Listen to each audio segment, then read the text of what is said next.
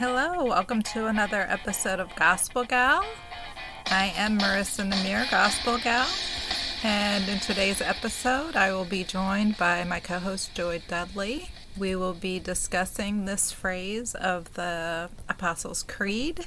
I believe in Jesus Christ, who suffered under Pontius Pilate, was crucified, and we will also be discussing this from the perspective of the Heidelberg Catechism, Lord's Day 15.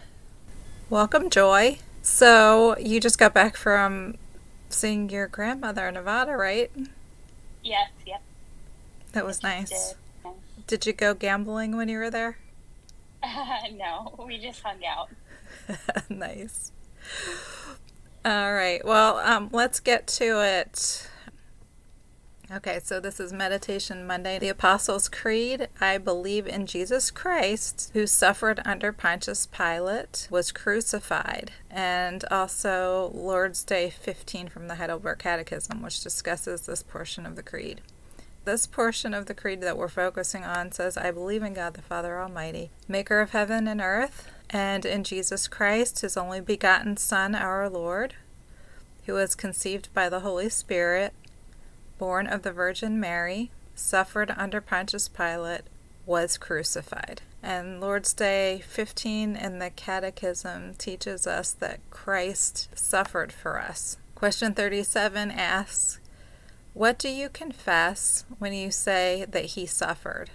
And it answers, During all the time he lived on earth, but especially at the end, Christ bore in body and soul the wrath of God against the sin of the whole human race. Thus, by his suffering, as the only atoning sacrifice, he has redeemed our body and soul from everlasting damnation and obtained for us the grace of God, righteousness, and eternal life. And of his suffering, co author of the Catechism, Caspar Olevianus, writes this he was numbered with the transgressors. Therefore, he was not supposed to perish in an uprising, but to be judged or numbered with the transgressors.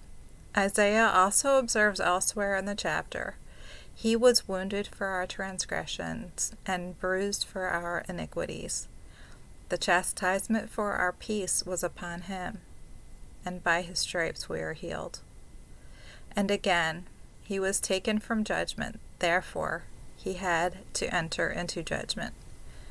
The prophetic interpretation by Christ himself in Luke 18 fully agrees with these prophetic words from Isaiah. Behold, we are going up to Jerusalem, and all the things which were written by the prophets concerning the Son of Man will be accomplished. For he will be delivered to the Gentiles, and will be mocked and insulted and spit upon and after they have scourged him, they will kill him.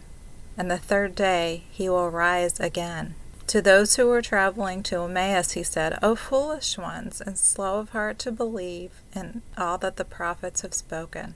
Ought not the Christ to have suffered these things and to enter into his glory?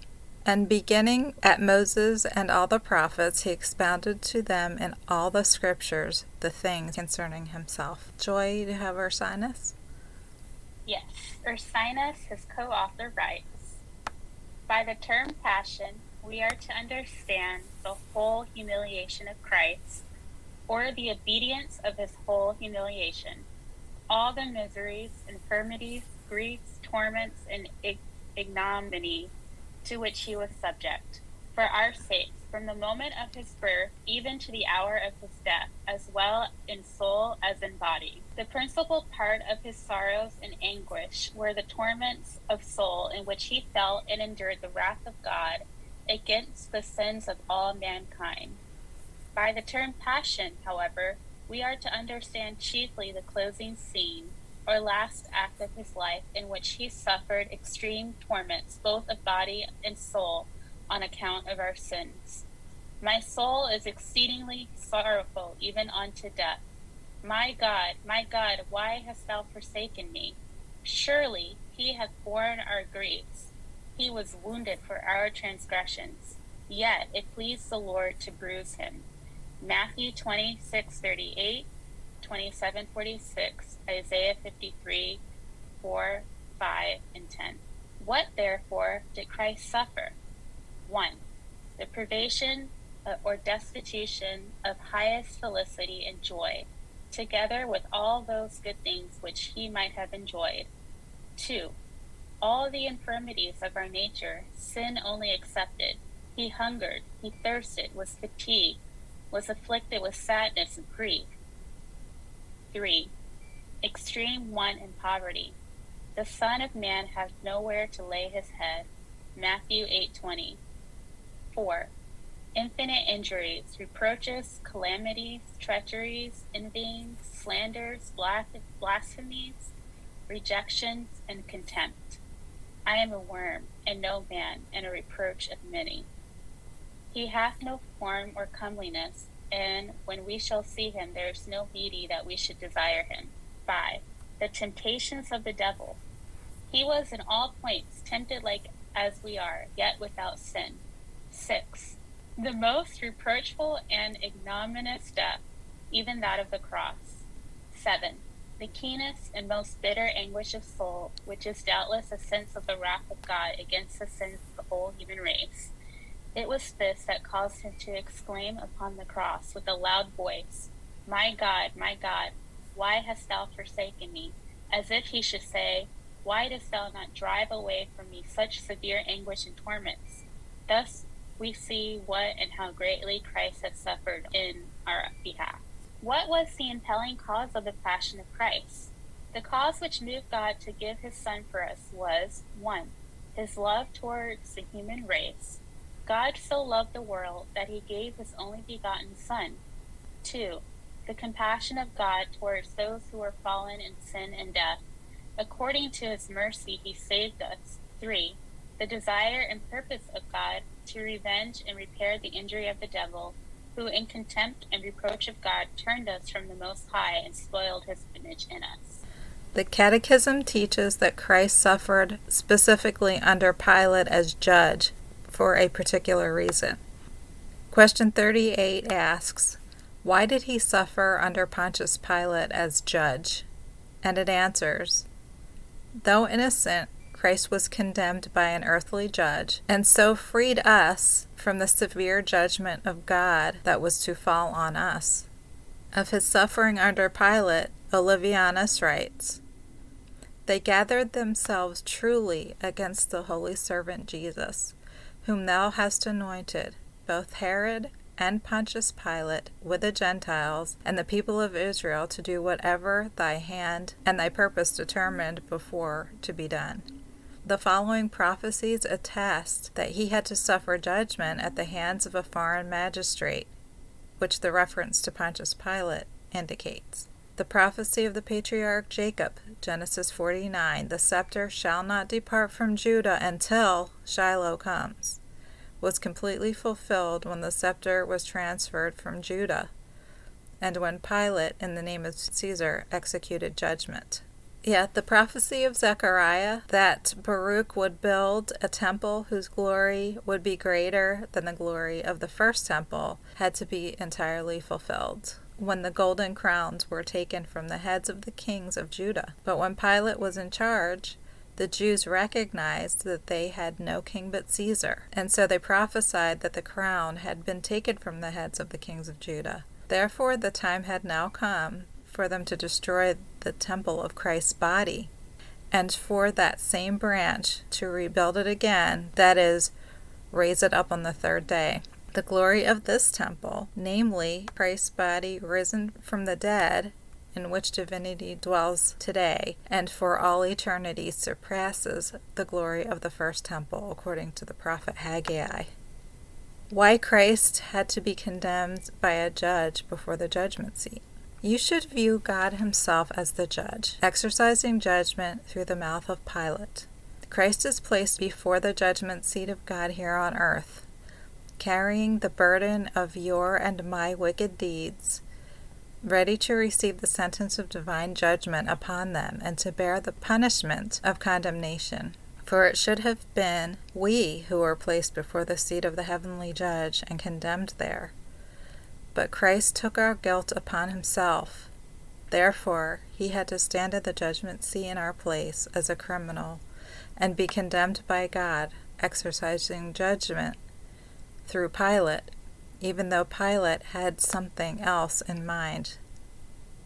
The purpose of this was that all our sins condemned once for all by God Himself in the exercise of His righteous judgment and punished with severest justice in His Son we might no longer be called to justice, much less condemned for our sins before the judgment seat of God. Scripture teaches us to lift our minds to God Himself, the presider over this very serious judgment, that we might have the sure comfort that we, if we truly believe in Christ, are fully exempt from the judgment of God. That can be seen in the horror that Christ expressed when He cried, let this cup pass from me, because he knew that he had to appear before the judgment seat of God and drink the cup of condemnation for us. Isaiah 53 It pleased the Lord to bruise him by weakening him. In Romans 8 For what the law could not do, in that it was weak through the flesh, God did by sending his own Son in the likeness of sinful flesh on account of sin. He condemned sin in the flesh God did not spare his own son, but delivered him up for us all. And 2 Corinthians 5 God made him who knew no sin to be sin for us, that we may become the righteousness of God in him. God made Christ to be sin, that is, a sacrifice for sin. Notice that it was God who did this. See also Acts 4. And now we have Ursinus again? Yeah. And Ursinus writes, Mention is made of Pilate in the Passion of Christ. 1. Because Christ obtained from this judge the testimony of his innocence. 2. That we might know that he, though declared innocent by this judge, was nevertheless condemned, and that by a regular judgment. 3. That we might be impressed by the fulfillment of prophecy. I will overturn overturn it, overturn it, and it shall be no more until he come whose right it is. The scepter shall not depart from Judah, nor a lawgiver from between his feet until Shiloh come. The name of Pilate has been mentioned that we may be fully certain that Jesus is the Messiah that was to come. For then already the scepter was taken away, because he was condemned by a Roman judge. But why was it necessary that Christ should suffer under a judge and be condemned by the ordinary course of the law? 1 that we may know that he was condemned of God himself on account of our sins, and that he has therefore made satisfaction to God for us, that we may not be condemned by his severe judgment, just as he suffered death for us, that we might be delivered from it. For he who directs and presides over ordinary judgments is God himself, too. That Christ might obtain a testimony of his innocence from the very judge by whom he was condemned. Therefore, it was not proper that he should have been secretly carried away by the Jews, nor put to death by a, tumult. But when there was a lawful process and trial, and an investigation of all the accusations brought against him, the Father willed first that he should be examined, that his innocence might thus be made to appear. Secondly, that he should be condemned that it might appear that he, being declared innocent, was now condemned, not for his own, but for our crimes, and that thus his unjust sentence to death might be in the place of our most righteous condemnation. Thirdly, that he should be put to death, as well that the prophecies might be fulfilled, as that it might be made manifest that both the Jews and Gentiles were the executioners of this wicked deed.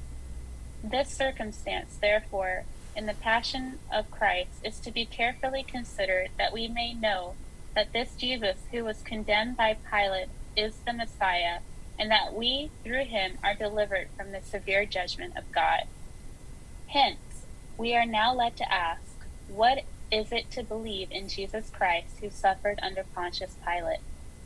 To this we reply, that it does not merely include a historical faith, but it involves such a belief in Christ as leads us to confide in his passion. It is therefore to believe first that Christ, from the very moment of his birth, endured and sustained miseries of every kind, and that he, especially at the closing period of his life, suffered under Pilate the most severe torments both of body and soul, and that he felt the dreadful wrath of God, in making a satisfaction for the sins of the whole world, and in appeasing the divine anger which had been excited by sin. It is also to believe, in the second place, that he endured all this in my behalf, and has thus satisfied also for my sins by his passion, and merited for me remission of sins, the Holy Spirit, and eternal life. Thanks be to God. The Catechism goes on to explain why Jesus suffered, specifically crucifixion. Question 39 asks Does it have a special meaning that Christ was crucified and not die in a different way? And the answer to that is yes. Thereby I am assured that he took upon himself the curse which lay on me, for a crucified one was cursed by God. And Olevianus says this with regard to Christ's crucifixion. Christ refers to Numbers 21 when he says in John, Moses lifted up the serpent in the wilderness. Even so must the Son of Man be lifted up, that whoever believes in him should not perish, but have eternal life. For God so loved the world that he gave his only begotten Son. Now the judgment of this world and the ruler of this world will be cast out. And I, if I am lifted up from the earth, will draw all peoples to myself. This he said, says the evangelist, signifying by what death he would die. The divine sentence in Deuteronomy 21 is cited in Galatians 3. Christ has redeemed us from the curse of the law, having become a curse for us. Cursed is everyone who hangs on a tree that the blessing of Abraham might come upon the Gentiles in Christ Jesus. With him they have crucified two robbers, one on his right and the other on his left. So the scripture was fulfilled, which says he was numbered with the transgressors.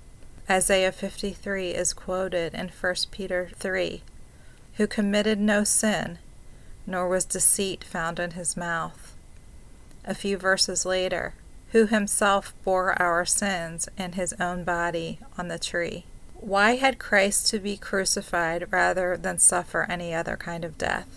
The death on the cross was cursed by God. Galatians 3. Therefore, God pronounced the sentence of a curse upon Christ through the mouth of Pilate. The reason was so that Christ might take away our curse and that the blessing promised to Abraham might come to us. When God said in the law, Cursed is everyone who hangs on a tree, he certainly knew that his son would be hanged on a tree. Christ was punished this way, neither by chance nor by the sole decision of the Jews, but by God's special providence and counsel. For since this ignominious kind of death was due to our wicked, shameful deeds, the death on the cross was cursed not only by human judgment, but also by divine sentence. Christ, our surety, had to undergo this death that by making satisfaction he might free us from the curse. Paul reminds us that Christ bore our sins so that he might share his blessings with us as he was hanging on the tree. That is why we more clearly understand from the cross a sign of the curse, that the burden of the curse which we were weighed down was laid upon him, something which we could not understand at all apart from any other kind of death. As the Holy Spirit says in Galatians 3, Christ being made a curse for us was real and not a fabrication. The apostle proves that very thing by the voice of God. Cursed is everyone who hangs on a tree. Indeed, not only did God know at the time he said this was the kind of death that his son would die, but the death on the cross he pronounced a curse there had already been decreed for the son. For in this all our hope is placed, and the infinite love of God is made manifest, namely, that our God, truly, not pretendedly, poured out all his wrath on Christ his Son, truly, not figuratively, cursed him, so that he might truly receive us into his favor. Indeed, if Christ had not been God, he would have remained forever under that curse from which he escaped on our behalf. For otherwise, the wrath of God had been a pretense, the obedience of the Son would have been a pretense, and the hope of glory that we await would have been vain. We ought not to fear that this is in any way an insult to the Son for Christ to be considered here by those qualities that he has not in or for himself, but by imputation by virtue of his office as mediator. This is a condition that he willingly took on, so that we, in turn, being justified by imputation, might be his brothers and co heirs of the same kingdom. For we believe that he truly bore someone else's curse that was laid on him, whereby he demonstrated the highest obedience to God the Father, and also manifested his own divine power by then overcoming the curse that he bore. And then we have more Ursinus. And in this regard, Ursinus writes the death of the cross is an aggravation of the punishment of Christ and the confirmation of our faith. For if Christ was crucified, then he has taken upon himself the curse, because the death of the cross was a figure or sign of the curse. And not only so, but he has also endured the curse for us, inasmuch as we as he was righteous in himself. And Ursinus writes, God therefore willed that his son should endure the punishment of such an ignominious death for these most satisfactory reasons. 1. That we may know that the curse which was laid upon him was due on account of our sins, for the death of the cross was the curse of God, according to what is written. Cursed is everyone that hangeth on a tree. 2. That the punishment might thus be made the heavier, and that we may, so much the more, be confirmed in faith, confidently believing that Christ, by his death, has taken upon himself our guilt and endured the curse in our behalf, that he might deliver us therefrom. Paul teaches this when he says, Christ hath redeemed us from the curse of the law, being made a curse for us, for it is written, Cursed is every one that hangeth upon a tree. 3. That we may be excited to greater gratitude, considering what a detestable thing sin is, inasmuch as it cannot be expiated unless by the most bitter and ignominious death of the only begotten Son of God. 4. That there might be a correspondence between the truth and the types. This was necessary in order that we may know that the types are all fulfilled in Christ. For the ancient sacrifices which shadowed forth the sacrifice of Christ were laid upon the wood, and before they were burned, they were lifted up on high by the priests, that it might be signified thereby that Christ should be lifted up upon the cross, that he might offer himself a holy sacrifice to the Father in our behalf. The same was adumbrated in Isaac, who was laid upon the wood for the purpose of being sacrificed by his father. Finally, the brazen serpent which Moses set upon a pole in the wilderness was a type of Christ, as is evident from the application which Christ himself made of it when he said, As Moses lifted up the serpent in the wilderness, even so much the Son of Man be lifted up. And I, if I be lifted up from the earth, will draw all men unto me. What therefore is it to believe in Christ crucified? It is to believe that Christ was made subject to the curse for me, that he might deliver me therefrom. Amen. Did you have any other thoughts on these questions and answers? I'm kind of in awe. You sit here reading, realizing that everything that was prophesied concerning Christ and his suffering came to pass exactly as it was prophesied. Yes, and I think it really puts the love of God on display too, because it just shows again how much Christ suffered for us, with the culmination of it being his death. So Christ suffered. Not only did he suffer, but he suffered under Pontius Pilate, specifically according to the scriptures, Old and New Testament, and he he suffered crucifixion specifically as it was prophesied. And we think about the fact that he was raised up, and specifically it said, if the Son of Man is raised up, then he will die and rise again. One thing that stuck out to me of the set of questions here that he died for our salvation, not only for our souls, but also our bodies. And that's something that sometimes people forget is that because Christ did all this on our behalf, receiving the punishment that we deserved for our sin, that he will raise up our bodies at the last day as well. Wow. Oh, I was just going to say that just again brings back the full and complete picture of what Christ accomplished for us. It's not just mm-hmm. our spiritual redemption, but our bodily redemption too.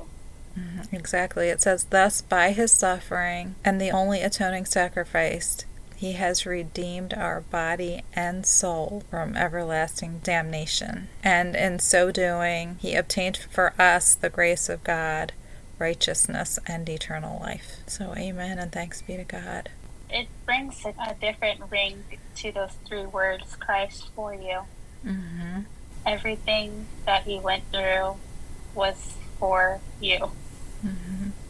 And you can be assured that Christ's suffering expiated the wrath of God that was towards your sin. He done away with it, nailing it to the cross. So we're not left with fear and trepidation anymore, although it's clear that that's what we deserved because Christ would never have to suffer such a curse if it wasn't our curse that he had received. But he freely provided his Son for us, and the Son, Jesus Christ, freely gave himself for us so that we would have his favor. Yes, and it was motivated by his love for humanity. Mm-hmm. A lot of times when we talk about Jesus expiating the wrath of God, we almost talk about it in a sense that God was reluctant to do it and Jesus was reluctant to do it. But in reality, it was motivated by God's love for us. Yes, John 3:16 for God so loved the world that he gave his only begotten son. It's not like he was thinking, yeah, if he doesn't go, I'm just going to remain furious with them forever. It's that he first loved us and therefore, because he knew that, we needed this substitute, this mediator, that he gave his son. Amazing love, how can it be that thou, my God, shouldst die for me? Thank you, Joy, for joining me for another episode.